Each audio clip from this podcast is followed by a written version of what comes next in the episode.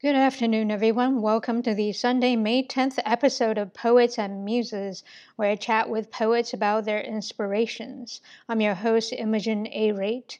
You can find us at poetsandmuses.com as well as on Twitter and Instagram under Poets and Muses. You can also subscribe to our weekly newsletter either at poetsandmuses.com or at the upper right hand side of our SoundCloud page. Now, aside from poetsandmuses.com and our SoundCloud page, you can also listen to the podcast via Apple Podcasts, Stitcher, as well as TuneIn. With us today is Latnajita, with whom I will be discussing her poem, The Skin You Asked For, and my poem, In Our Vision. Before we do that, however, I am going to go over some of the virtual poetry events taking place during the week of May 11th.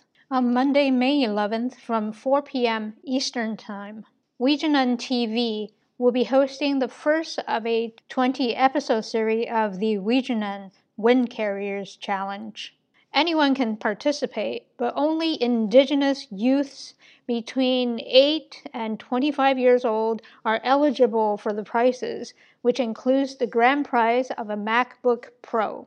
This will take place via several online platforms, and you can find out more information at facebook.com forward slash events forward slash 644 547 309 458 680.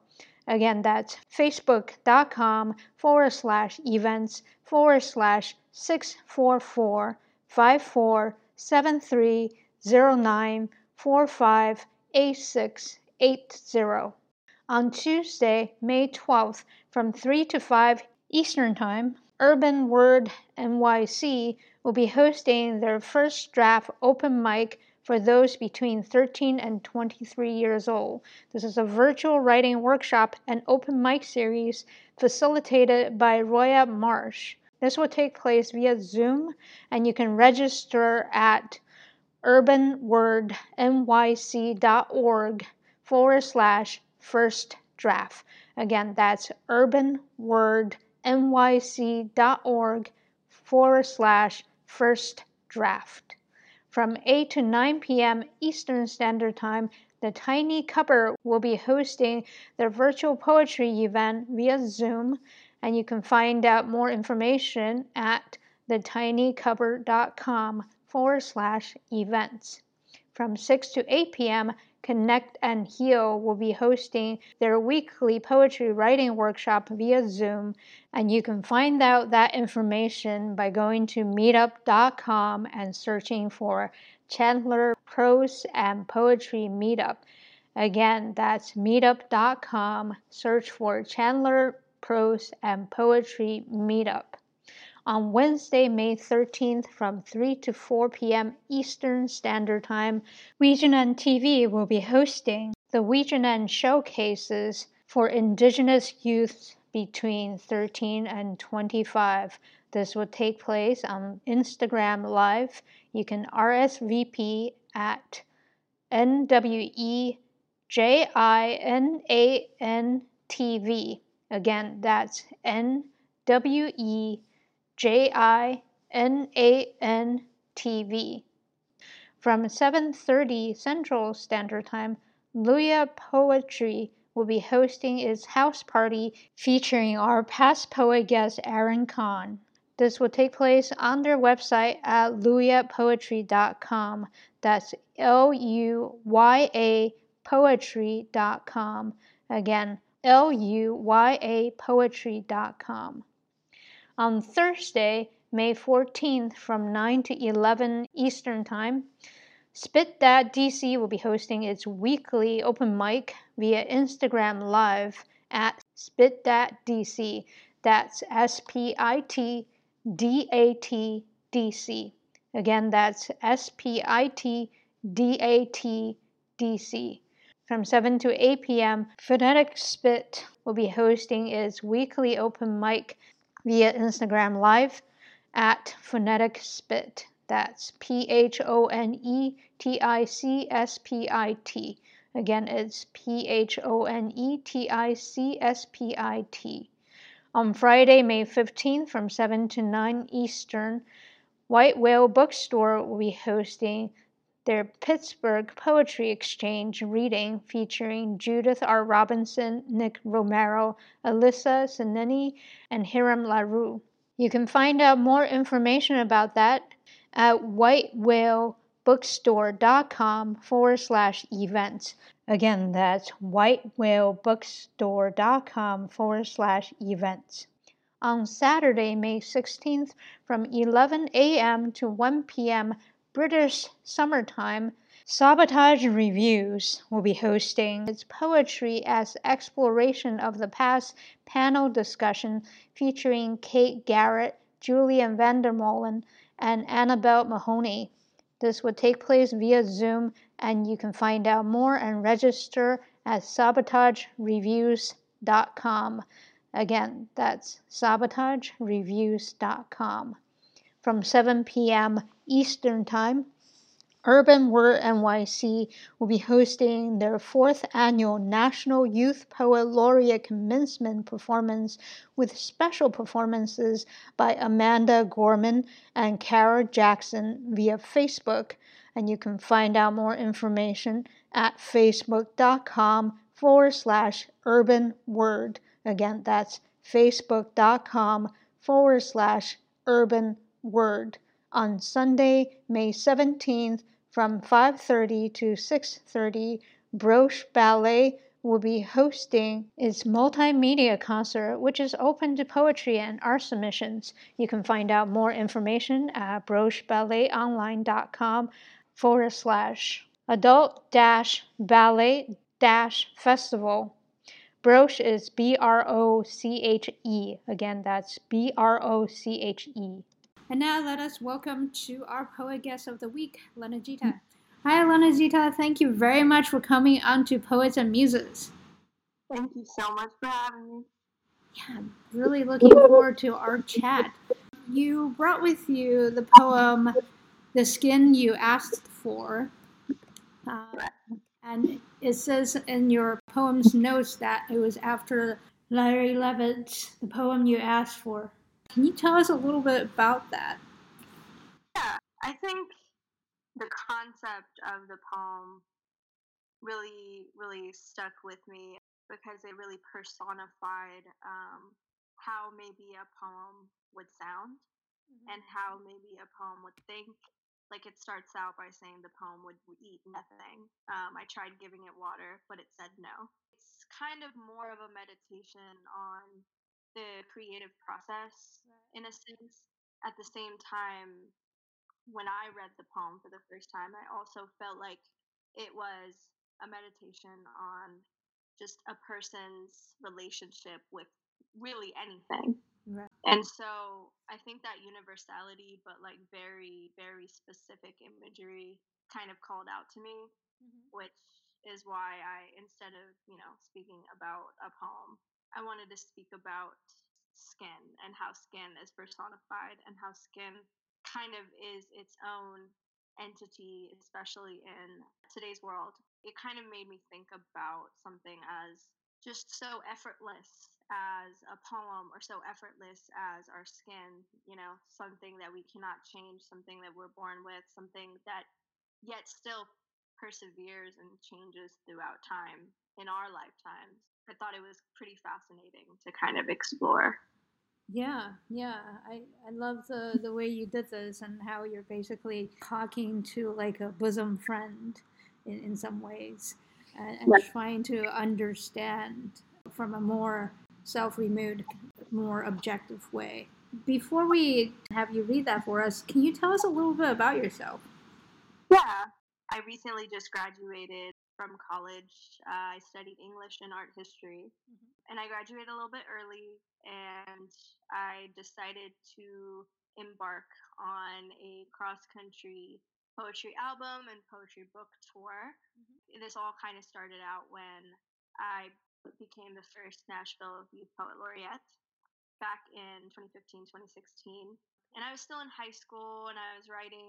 I've been connected to writing and the arts for a long time, but I was more so a songwriter than anything. Mm-hmm. And I remember I was in India one summer because we go back to Kolkata, which is where I was born. Mm-hmm. Um, we go back every two years or so to visit family.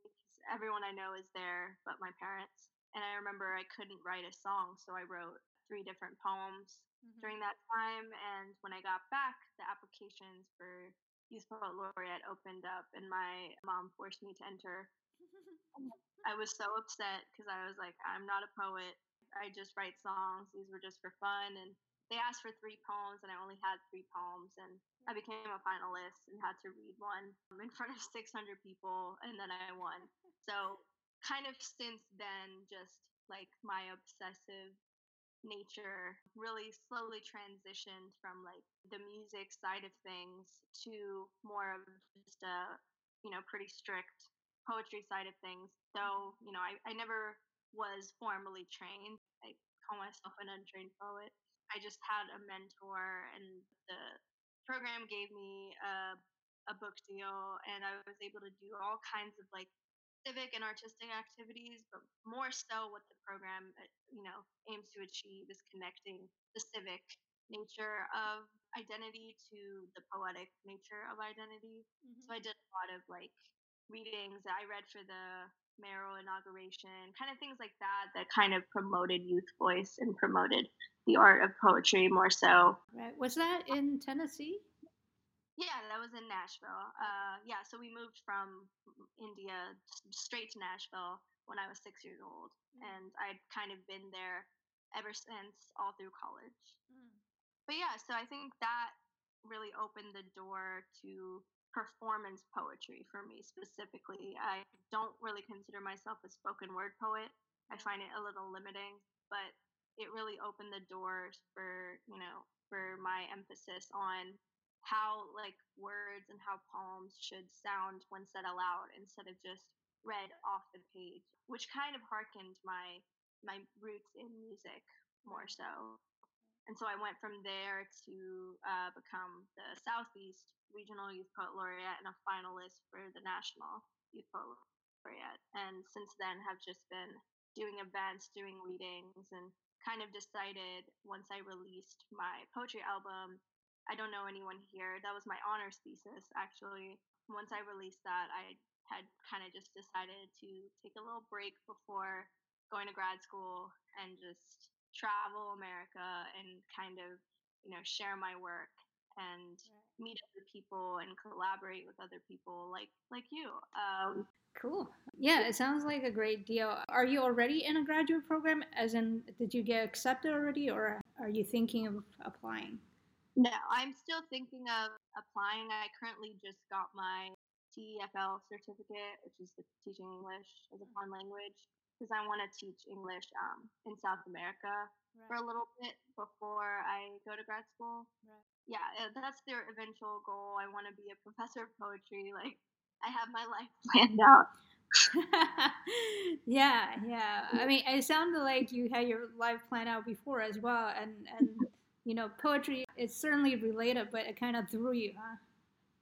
Exactly. I, I say I always say poetry kind of chose me mm. more than I chose poetry, and it kind of threw me into this whirlwind of like the creative side, but also very much the you know academic side while I was in college because this is when I was kind of doing the bulk of you know my writing and my and my readings so I, I just felt so connected to the, the intersection between like i don't feel like i'm very selfish or narcissistic enough to think that like my poetry is all you know i can offer mm. to the world. And that's you know like if somebody reads a poem that's my con- my great grand contribution and i'm changing the world. Like i was never of that mentality. And i so i once i got to kind of academia i was like like the perfect way to you know, share, but also like give back.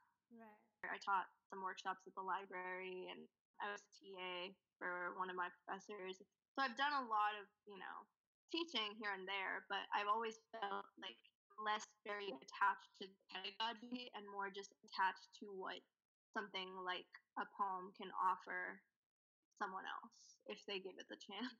Right, right. That makes sense. I mean, it certainly opened up a world to you um, that otherwise may not have been open. I, I see that a lot for a lot of the other poets that I talk with. The former Navajo poet laureate, for instance, Laura Tohe, until she went to college, she didn't even think about writing poetry, and then she became the Navajo poet laureate at some point. So you never know where it's going to lead through these accidents. How old were you when you wrote those three poems when you went back to India? Yeah, I was around 14 or 15. Wow. I know I'd written my first song around like the age of 10. Mm. You know, when you're that young and you just think you're so old, you know. I was like 14 thinking I was like so old. Um, and I, I remember, so I wrote pretty much all of the poems that ended up being my first book. I had to write pretty much like all of the 50 poems within a little bit less than a year. And I remember I wrote all of those when I was like 15, 16. So I kind of looked at my first book and I'm like, oh, you know, like she was really like learning how to write at that time. Right, right. It's good that you had a mentor to help, I guess, shape those. Yeah, I, I would sit down with this wonderful man, Bill Brown, just a wonderful poet, but just just the greatest friend. And we would, you know, go to a coffee shop every week and kind of discuss poetry and discuss other people's poems. And he'd give me poems to read and kind of imitate. And like from then on, I just would offshoot into like, you know, whatever distracted ramblings that I had at the time. But it was really lovely to like come back to that one meeting spot and be spoken to in a way that as a 15 year old girl talking to this very elderly, wonderful, just like brilliant man. You know, it hmm. did not ever feel like that at all. And that is kind of probably another reason, well, you know, that I felt so connected to the teaching of poetry because it's not just like textbook. It's not just here like this is this is what meter is. This is a rhyme. You know, it's it's a human shared experience. Right, right, and um, I also hear that a lot when when I talk with poets. Some come from the a- academia and learn in that formal way. Many others, especially the poets I interview, tend to have come across it, um, you know, on their own.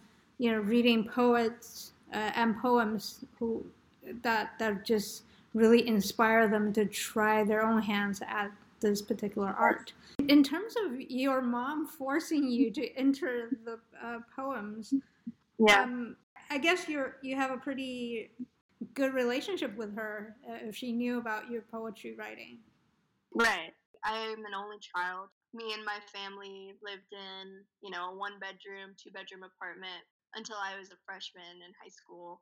And I didn't really, I never felt like very connected to anyone in school or in the in the apartment complex or you know anything like that. I kind of um, always say I was kind of forced into growing up um, alone, and I know how to be alone. And I spent all of that time pretty much investing myself into you know these artistic and solitary tasks like writing or reading or you know, drawing or singing. Um, and when you grow up in a such a tight knit three person home in mm-hmm. across the world from your actual home, you just kind of have this understanding of each other that kind of honestly freaks me out a little bit sometimes. Like if I'm having kind of a rough day, like on this tour, you know, my mom will call me incessantly, being like, you know, is there something wrong? Something feels wrong. And it, it freaks me out still to this day, like how,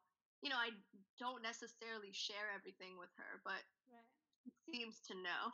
Right. There's a, there's an un, unstated connection. Exactly. Yeah. And I pretty much owe her, like, owe everything to that very faithful, faithful decision of her forcing me into this.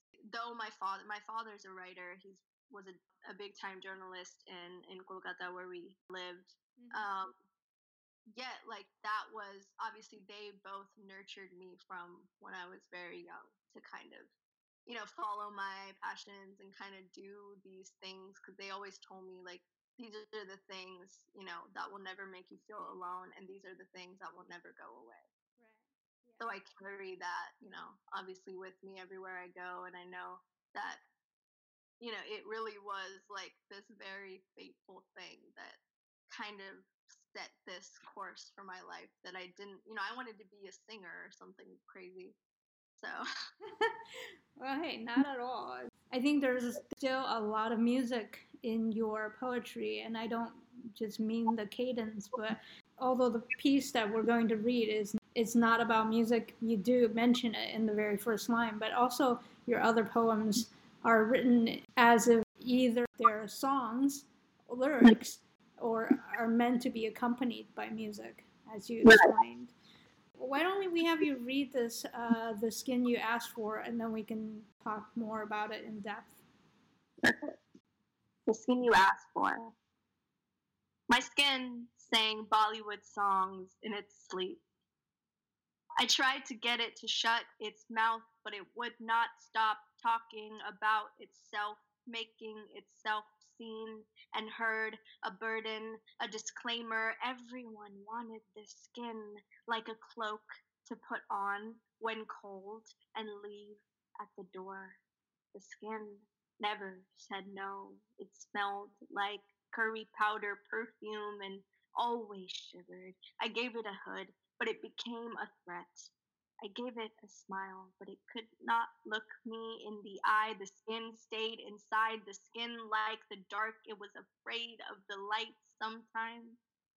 I wished I could abandon the skin on your front porch, let you possess it feed your fetish. You liked your fingers stained because you could wash your hands after. But most times, I wanted the skin to feel at home. I wanted it to listen to me again. I did not want it to desert me or become an other, but my skin walked away, told me it would rather sleep in your bed, that you liked it for itself, that you wanted no other color, that you made it feel important again, said it belonged with you more than it ever did with me. Thank you. Thank you. It's a really interesting progression that, you know, this uh, anthropo- of your skin. Um, can you tell us what inspired to write it? I think it kind of has its roots in the kind of self growth and you know coming into oneself and that people encounter in college. I loved Nashville ever since I got to Nashville. I stayed in Nashville because I wanted to build off of the poetry community, mm-hmm. and I definitely remember um, my parents would always tell me that uh you know that this discrimination this unsaid discrimination existed for them and that it definitely definitely exists for me. And i kind of would gloss over it and say like no like you know she didn't invite me because of this or he didn't want to go out with me because of this. But you know i i had people tell me it was boys would say it was because like they were scared of my parents or you know people would say they you know that their parents didn't want me to come over. Mm-hmm. um, and so i kind of didn't have that conception or maybe i just tried to explain it away because you know it, it's not a very pretty reality and then I, I went to college and i was away from my parents you know from being under my parents roof and I was experiencing things on my own, and yet, like, the experiences that I was having did not change. When in the past, I would blame my parents and say, oh, it's because you didn't, you know, let me go to their house, or like, you never let me sleep over anywhere. Like, the, the classic brown struggle, you know, they only will let you sleep over with their brown, with your brown friends, because um, they, they trust, you know, that you won't get hurt uh, there. And, you know, obviously when you're young, like I remember junior, senior year of high school, I was really sick of it. And, you know, I, I just kind of blamed like all my friends leaving me, all my friends hurting me, like on the fact that I just couldn't hang out with them, and so they didn't like me. But I got to college, and the exact, you know, I would literally hang out with them all the time. But I had multiple friends just, you know, betray me in the same way, like uh, over the years throughout college. Like I would always still get picked second or last, or I would still feel like not anybody's first choice, definitely, but also just these very small instances of like real discrimination that I did not obviously intercept as discrimination at the time though you know my mom you know she would know from the beginning like she'd be like oh she's this girl's from you know kentucky or or oh i knew it you know like mm-hmm. when i met her the first time or this or that you know and i would just kind of wave it off because i just had this like hope for people and you know i thought maybe just my identity would be something not ignored, but definitely not discriminated against, you know? Right. But slowly throughout college, there was there was no, nothing I could blame on my parents. That in these experiences, that I was I was feeling so aware of my skin for the first time.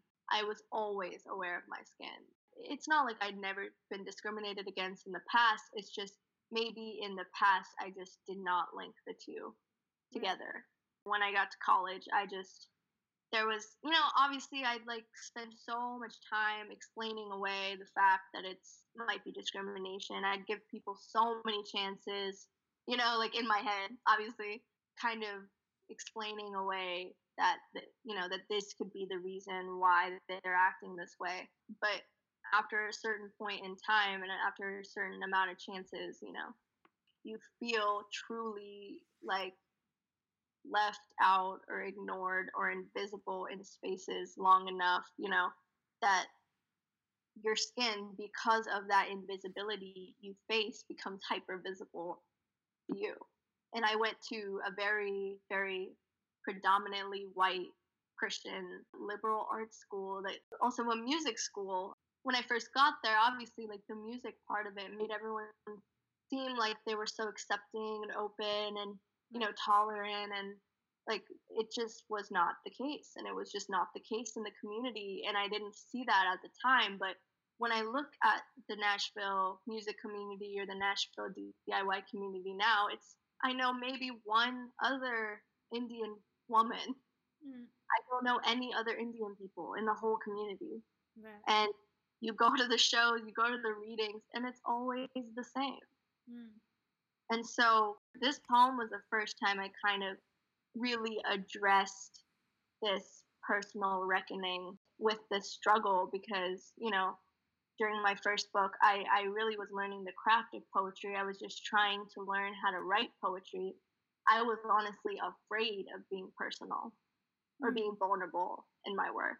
Right. And I remember that this, because it was such a perfect analogy, because, you know, the poem you asked for gave me such a perfect format to explore something at a distance, but still interrogate such like vulnerability and so many years of, uh, of this kind of you know experience that I was having that I didn't ever consider or you know name.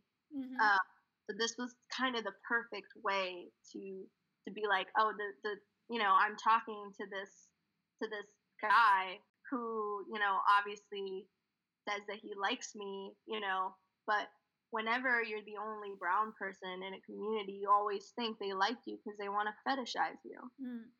Or they only like you because they're like, oh, like she's Indian, like that's exotic, you know? Right. And I've gotten that before. So that that interrogation just felt very natural because for the first time like all through high school all through my entire education before college boys they'd flirt with me all they wanted but they they never do anything about it. And i was always confused until i realized when i got to college and they were like all about it. Yeah. and i was it is just the disconnect um, from me and my roots or me and my culture, me and my parents, like all those things finally in college allowed me to be looked upon as something trivial, as something novel for them. Right, right. Thank you very much for sharing that. I, I have to tell you, I'm, I personally, I'm, I feel very lucky because I, um, I, I moved my, with my parents to New York. While it's not like uh, an oasis of, uh, you know, equality in terms of racial, ethnic, you know, uh, things, but it, it is uh, maybe just because of the neighborhood I grew up in was very multiracial and multi-ethnic. So I feel very lucky in terms of not having gone through some of these experiences that you unfortunately had to deal with. And I can only imagine how incredibly difficult it must have been to want to be friends and you know to have this natural human tendency of being social and wanting to make friends and in some ways not wanting to admit to ourselves that the prejudice is real and that people are actually rejecting us for something as simple as our skin color. As, exactly. You know, like something that makes real really no sense. But like as you said in the beginning, it's our skin is something that we can't change. We can't take off as we would as in your poem. Right.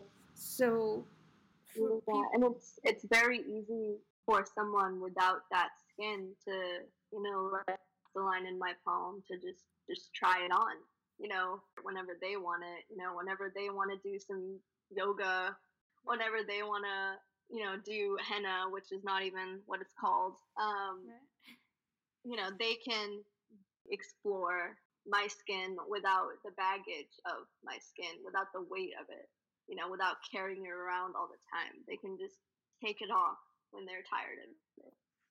Right, right. That's kind of more so what inspired me to to write the poem because people always claim, you know, to be well-meaning or an ally, which I hate that word. Um, don't tell me that you're an ally just you know treat me like a normal person right, right. you know that kind of mentality of like oh no like i'm not problematic at all like i'm i'm just trying to help you know right. and not really listening like not really opening yourself up to the possibility that maybe you might not be a bad person but you can make a mistake which anyone can you know right. um, make any form of mistakes. And I think that's what I struggled with the most in particularly my community rather than like it was never just, you know, the blatant racism or the blatant discrimination is easy to spot and easy to avoid, you know? Right. You see it and you can say, no, I won't let that bother me because that's them and I have my own thing and I don't need that to interfere. Right. But when you constantly, consistently you know, have these experiences where people that you thought were your friends that claim to understand like some form of the struggle, you know, whatever it is, or mm-hmm. some form of discrimination. The majority of it, you know, has come from white women in my life, you know. Mm. It's like they're, you know, they want to offer this kind of identity politics of like, no, girl, I got you. Like, I've been there. I'm an ally. I'm on your side. And, you know, without really doing the heavy lifting of trying to understand and trying to listen, which, you know, we have to do that every second of our life in America. Every second we have to think of our identity when we enter a public space, when we enter a private space, you know, we are so hyper aware mm. of our otherness or our difference and and we have to cater towards and assimilate to whatever environment we kind of inhabit at the time and yet the opposite never kind of sees itself through you know like so i always say like this this whole the whole concept of anti-racism it's like you can't like everyone feels a little bit of otherness like that's human nature it's human reality but right. if you don't want to put in in the the time and the work to always always understand that there are people that are different from you and there are people that have to deal with this constantly and instead of you ignoring it or you saying no i it's a problem but i'm not like that or you know if you don't do the heavy lifting you know it beca- it can become so consuming for us you know because it's we either just don't talk about it at all or you know we talk about it and then kind of get persecuted for talking about it you know? And, and they're like oh what? Are you calling me racist? Like and everyone's like oh like all up in arms about like pointing out one detail that could have made me feel hurt you know? I never said that you were a racist. Right right. It's very difficult right for people to step back from something that they might have done because there this um, almost like hyper awareness without being actually aware. Exactly. I appreciate people trying at the Right. same time it's like have you looked at who surrounds you? Who you exactly. you know who you have surrounding you who you choose as friends predominantly. Have you thought about how that contribute to your worldview? Exactly. And how convenient it is for you to use skin color or ethnicity as a cudgel when the power dynamics calls you to do that. Right. So so yeah it, it's i've had some of those experiences since moving away from well I, like even in new york but less so definitely less so in new york city. Um, but it still exists and but yeah hear, hearing your experience it's, it's just painful because not only just being a minority but being the lone minority in some Yeah. ways as well I, I did find that you're as i said in the beginning that there is a transition from your poem it felt like you found someone someone that you could trust right you could feel comfortable with. I don't know if you want to tell us a little bit about that. I feel okay. So this, it's been a, it, you know, when you when you're growing up, it's the whole you like start trusting everyone, and then you're like, I trust no one. you know, no one is safe. Like everyone is, you know, you don't you don't look at people. At least I don't. I know, you know, this is a very valid and legitimate like way to cope with these realities, but I've never been one to just look at someone and write them off. You know right. and I've never been one to just look at someone and be like, she's gonna, you know, discriminate against me or, Right. or you know, this, that, or the other thing. I've I've always just kind of inherently had this human hope hmm that I I kind of invest in myself and also obviously other people, but to an extent, you know, when you've been caught in this cyclical process of relationships are obviously a great metaphor for this because you know that is the nature of you being with one other person like it will be you know cyclical like that it will be like this didn't work out with this person but it worked out with someone else and then maybe it didn't work out with them either friendships are a little different in that way because you know it's supposed to not be cyclical Right. Right. yet you know in my experience they're all kind of one and the same simply due to my identity like Right. simply due to almost no fault of my own you know Right. Like i'm not treating any one person differently from any you know other person right off the bat i am just hopeful and kind of excited that someone you know maybe likes me Yeah. or Yeah. cares about me you know Yeah. and so in that regard i feel you know very once i left nashville it felt like like another breakup of sorts Mm. and another breakup of like both the city but also honestly the country of america. You know i i love to travel and i and i've been to so many places so, oh, you know inherently like like a belonging. Maybe similar to what you've experienced in new york you just kind of feel different sometimes in different places and i felt that and that really turned me off to whatever like nashville and problems and hypocrisies of American culture kind of, you know, offered to me, especially at the end of college. And so I don't know when I when I released my album in Nashville, the press release was that I said goodbye to Nashville, you know, mm. and it really felt like that kind of a goodbye. And and obviously, in a sense, like you know, I've done a few readings elsewhere, and it's you know maybe not a whole like drastically very different, but mm. I am coming into these places with already the knowledge that you know maybe America is not the place for me versus I was truly so involved and loving of my city of Nashville. And, you know, as I grew older, I just felt like, you know, Nashville didn't love me back.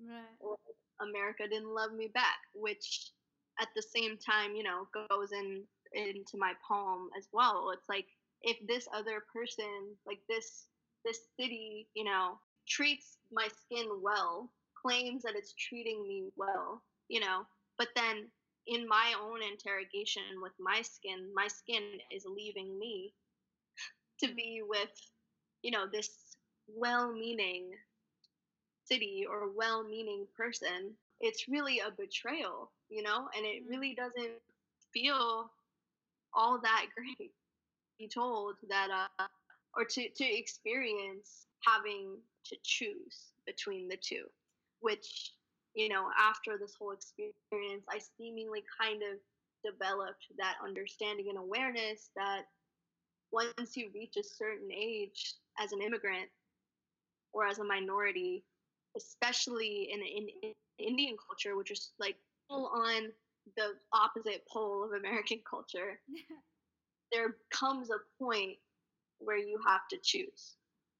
And you know, I see it all around me in my Bengali community. I'm Bengali, where either someone growing up, they kind of value their American culture mm-hmm. and you never see them at the community events. You just lose track of them, or they choose and they choose to celebrate and finally not be ashamed and finally accept and understand that these are our people.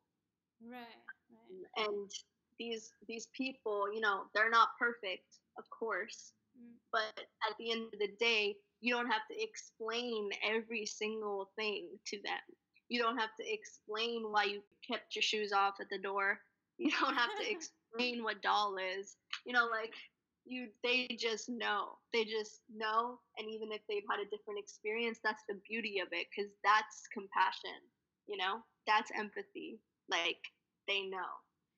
And it is very very difficult to find that in the outside world of just like this very political highly politicized like kind of space of no i'm woke or or no like i understand i, I see what you're saying when no until you've seen really this happening you kind of don't know and you kind of don't understand and i'm grateful to kind of be with someone now that like he saw me kind of go through this firsthand and of course like at the beginning you know he kind of denied it a little bit or he, he kind of may have may have acted like it was something else when it wasn't when it was about my skin right. you know when i wasn't overreacting but having seen the effects of what had happened after that there's very few people in your life that see those most vulnerable parts of you, you know? And there's very few people in your life that are not trying to just put on your skin like a cloak. Right. Yeah, it's you're at least the second poet who's told me about this level of comfort to be with one's own. The exhaustion that comes with having to repeat over and over and over, uh, explain over and over and over why this, why that, and right. and still, you know, not get a sense of understanding, almost an intuitive understanding. Yeah. And especially given what um, what is happening now, what's been happening over the past few years, sometimes you just you don't want to have to fight the outside world and then come home and fight again. Exactly. Yeah. so it's it's really understandable at the same time because I live in a similar situation as you do in terms of being in between worlds. Um, mm-hmm. That you know we don't belong to either. Right. So sometimes it's it's hard because mm-hmm. neither world truly fits who we are. Right. The duality is of an immigrant in, in America, especially. It's just, it's kind of, it's liberating if you want to look at it in a positive light, you know, if you want to, you know, look at it more realistically, of course, it makes you feel suffocated sometimes. But I want to feel myself be, be liberated from those kind of binaries and, and that dichotomy uh, of like other and the same or you know man woman like white brown whatever whatever the dichotomy is you you know when you're inhabiting these two things you yourself feel like liberated from either of those two things. And you become the person the manifestation of the person that you want others to be like simply because you've been struggling yeah. with the exact problem yeah I mean, what what we can't find outside, we have to build within ourselves. Right. Right. Yeah, but it's also difficult because sometimes, in, you know, you feel like you're taking on another person's life in some ways because how can we be ourselves if we are struggling to become what we need? Exactly. Yeah. No, you're totally right. It's, it feels like you're taking off your clothes. It feels like you're taking your pants off you know, after a long day uh, when you come into your community. Yeah. I can see how how limiting and how scary that can become because I went to Belmont for the precise reason to not be boxed in to one particular expectation of me or one small group or idea or you know I I purposely wanted to open myself up to this struggle. And it can be problematic sometimes when you get those feelings of like, oh, like finally I can breathe again. Like, you know, I can talk in my own language or I can talk about like, you know, even the smallest things like a like a song or something. It's like right. or a movie you've seen. Like you can just talk about it without any guilty feeling of am I, you know, confusing someone am I putting the burden of my culture on someone that under doesn't understand? He doesn't even want to understand my culture. Right. Yeah, yeah, it can be very difficult, especially if you feel in this day and age where you feel like you could be endangered by just being you. Um, right. So it's it's sort of off of the same theme that I picked my poem to read with yours but of course it picks up more on the end of your poem right. and some of that those dynamics in a more relationship sense um, exactly. Is called in our vision. So i'm going to read that now and we can talk about it afterwards. He likes me for what i'm not. He likes me for what he sees. Feels like i'm robbing till tuesday. He wants to place me in the void his idolatry built. He queries but doesn't listen, while silence bridges over dead bodies and missing questions. The persistence of age old dichotomies we see what we want to. It's comfortable, let's not change it. As differences stack up to mountains for letdowns free fall.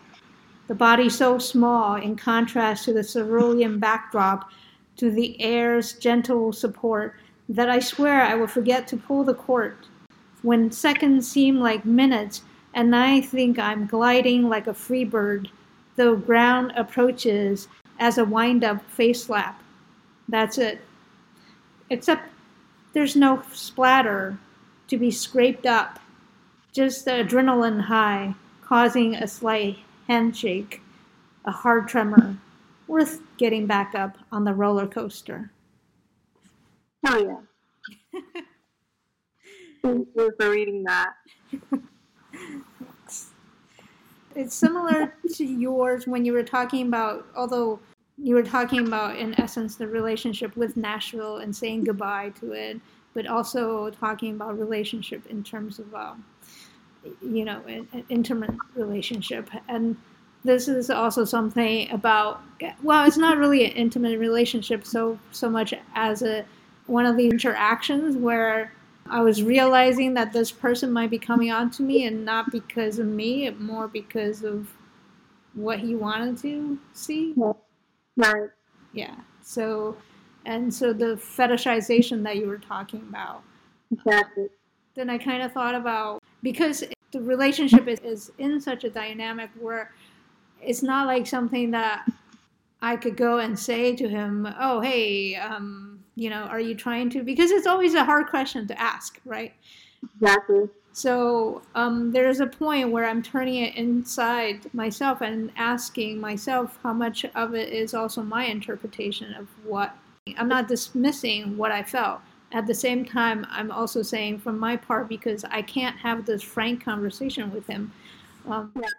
The misinformation is all it's like a, a two-way street in some sense, and then to examine it from my end as well.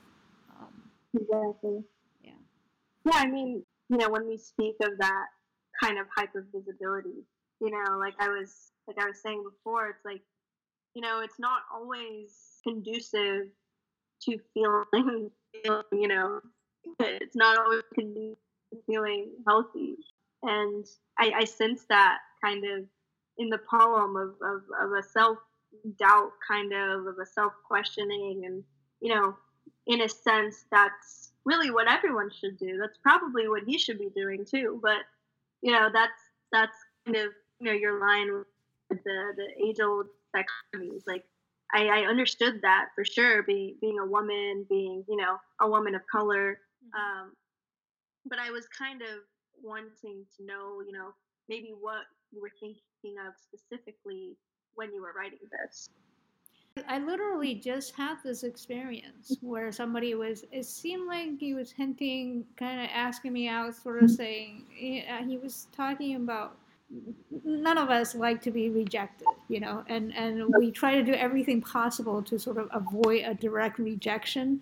So there was a lot of dropping of hints. People would say things to me like, oh, you know, I like, I, I like you know certain Asian foods or whatnot, or certain you know I have a kinship toward a certain Asian religion and whatnot, and you know most of the time. Most of the time, you are trying so hard not to let your eyes basically roll up into your head when you hear things like that. exactly, yeah. If someone says namaste to me one more time, like the, it's like the yoga t-shirts, like namaste in bed, you know? like, stop. I mean, it's one thing to really, you know, expect someone to be honest about, you know, maybe a kinship or a connection. Right. Um, but it's it's such a curse to always be thinking that, you know, maybe part of this is just fetishization or maybe some of this is just romantic, you know, or romanticized or, you know, desirable. Yeah, I mean, like I said during, like in the beginning, right? Like he queries, but he doesn't listen, and then there are questions that he should be asking that he's not asking. Maybe because he doesn't really want to know. Right. It, and it's hard because, like you said before, we are kind of exhausted because we have to do the thinking for them in some ways. We have to be doing the guessing. We have to be like, what the what what, you know, like yeah. Mm-hmm so it's it and you know and you keep have to be uh, you know and at this point i'm basically like no i'm if i have to question it i'm not going to do it. I need somebody to make me feel like they like me for me and not they don't like me because i fit some vaguely some their idea of what an asian girl should be. Right, and that and that's perfectly within your your rights, and and it's perfectly within a standard that you are willing to hold other people to, you know. And I think it's not your burden to explain to someone why they're racist. It's not your burden to explain to someone why, you know, they feel as though they're being attacked or and it's definitely definitely not your burden to try to do all of this guesswork and heavy lifting when all it really takes is like you said just you know listening Right, right. Like, how hard could it be to ask a question, right? Especially if you are already asking me questions, why not actually ask questions that will draw out answers that will tell you about who I am as an individual person? Right. And then in that way, you're kind of walking together along a path of understanding versus you know you're both sides are kind of assuming one thing or another you know if you had just if you just ask a question, there's there's not that this invisible weight that you're kind of carrying around the whole rest of the conversation. Right, right. And there's also the aspect where I almost feel like, wait, do I have to? Should I? Is he expecting me to thank him for right. trying to relate in the most ignorant way possible? exactly. That that is such a frequent occurrence, you know, and yet it doesn't seem to get easier with mm-hmm. every with every you know new experience. You know, it it seems to be just equally puzzling.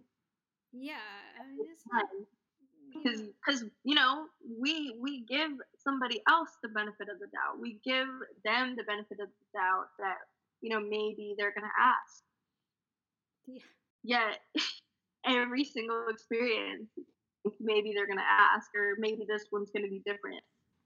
Yeah we, we always hope that it will be different right? And and oh, in oh. there lies the stress point that i think a lot of people don't understand when we talk about microaggression in right some, in some ways is that exactly that is it is also the stress that's involved from all the training of being disappointed over and over. Exactly.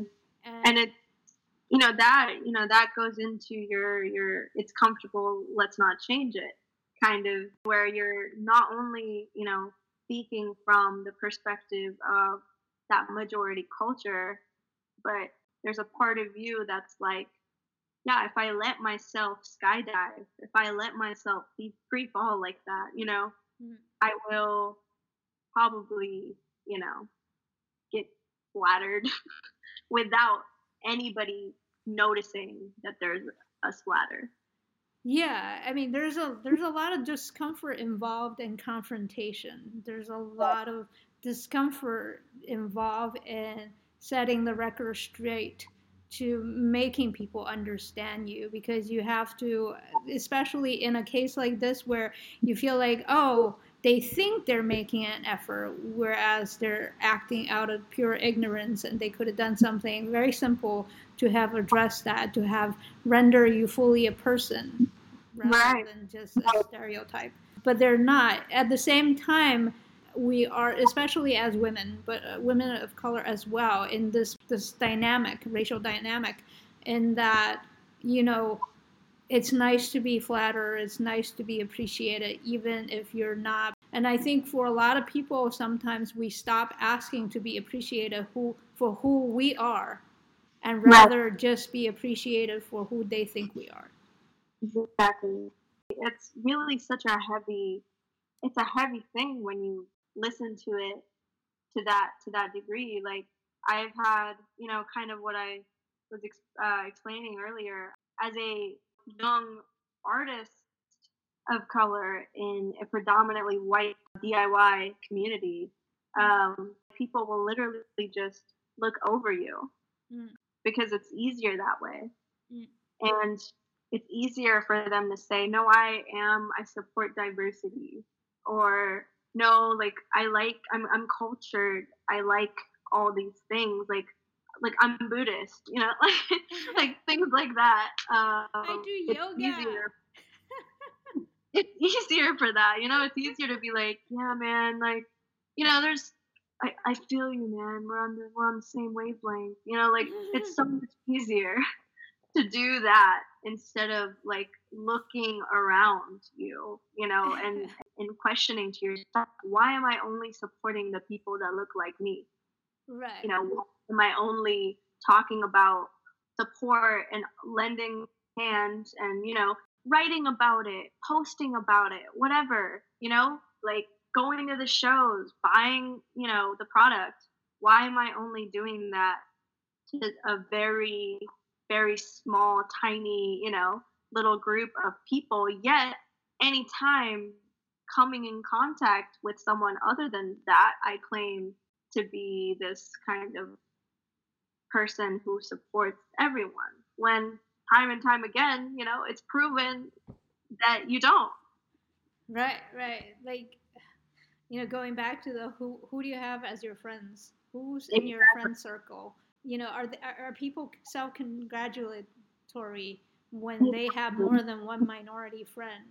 Or when Right. they have one minority friend, they're like, "Oh my God, look at this! I'm I'm so Right. accepting." You know, I'm just like, uh, it, know, it's it's especially frustrating when you know we are living on somebody else's land. All of us are living on somebody else's land. Exactly. it's just like, all right, um, and yeah, I, I literally have. I imagine you might have had this uh, these sort of exchanges as well, where people are tracing, just like suddenly become amateur genealogists. Right.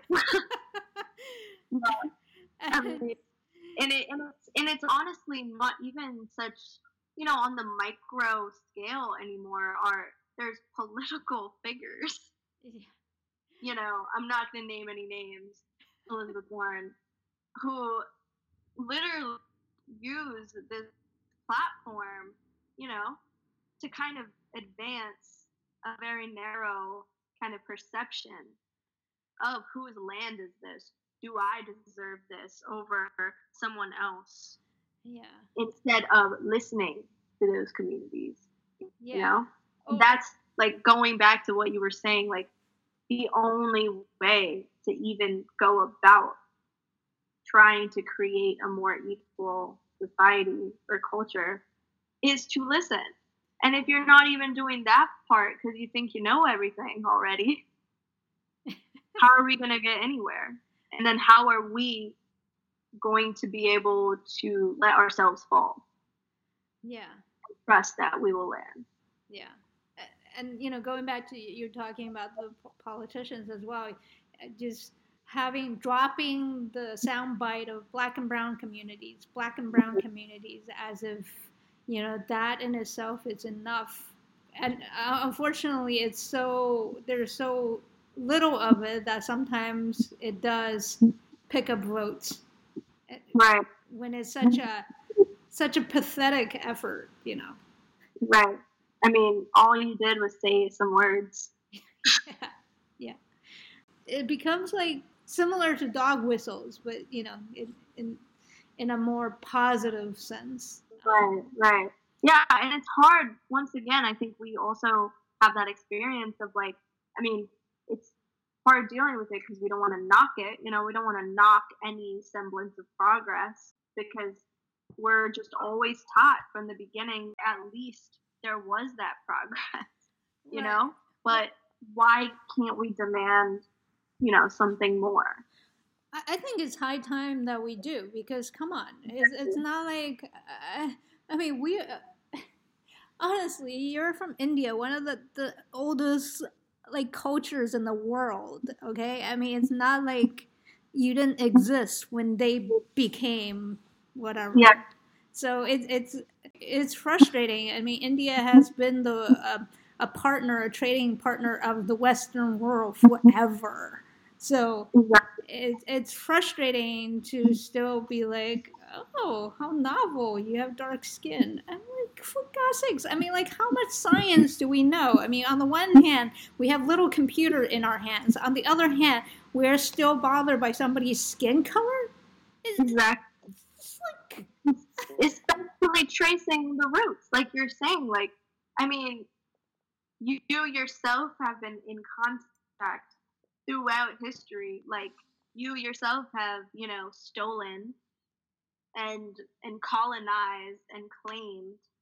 And then now you kind of act like one it didn't happen and and two that we have to pay the price still for it even though one or two people maybe in the community has admitted that it's wrong three historians maybe said that this was this should not have happened. But then yet i go to school i go to class and in my world uh, world religion class you know they ask me what i know about hinduism you know?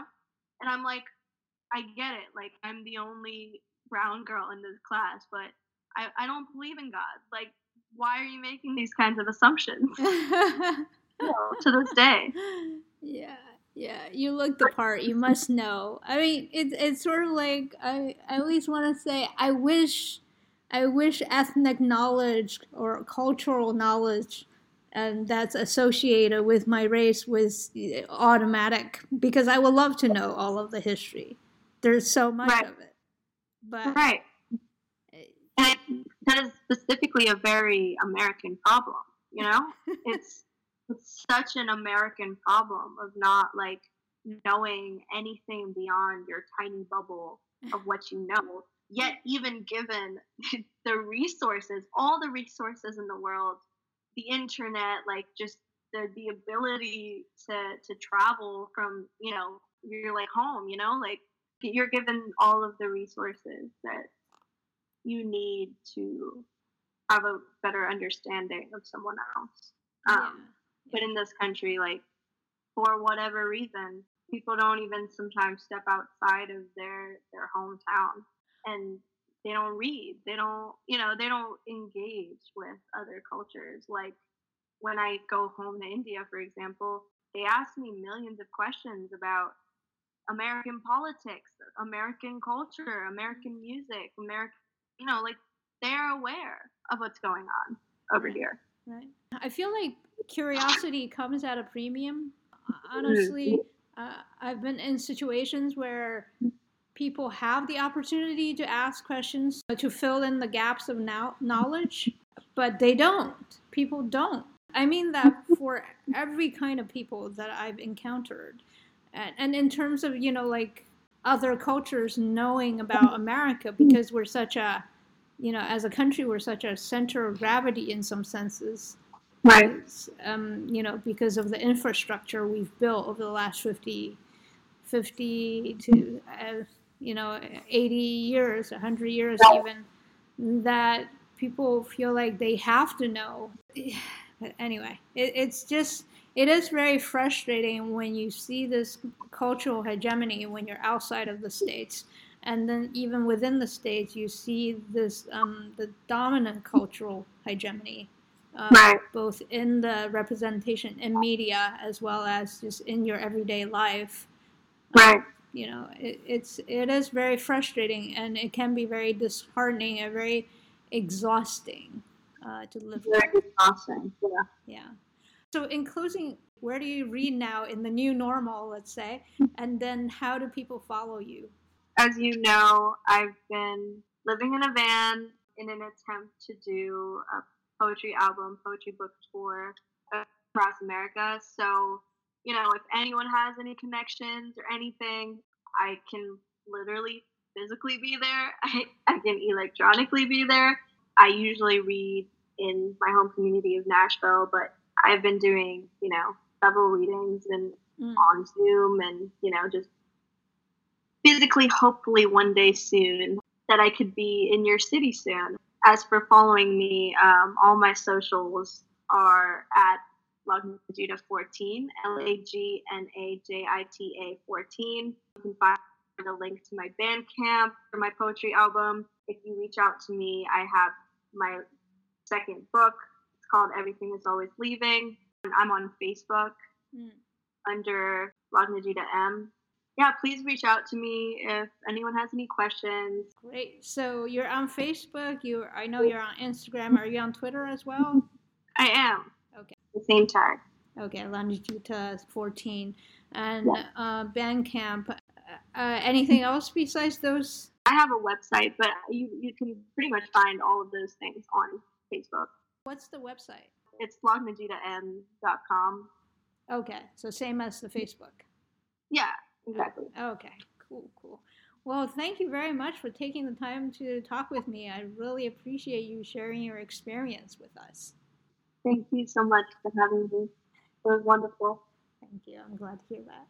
You can follow us at poetsandmuses.com as well as on Instagram and Twitter under Poets and Muses. Aside from our website and SoundCloud, you can also listen to our podcast via Apple Podcasts, Stitcher, as well as TuneIn. You could also subscribe to our weekly newsletter at poetsandmuses.com. I'm your host, Imogen A. Rate. Thank you very much for listening. I hope you have a safe and healthy week, and I look forward to bringing you another episode next Sunday.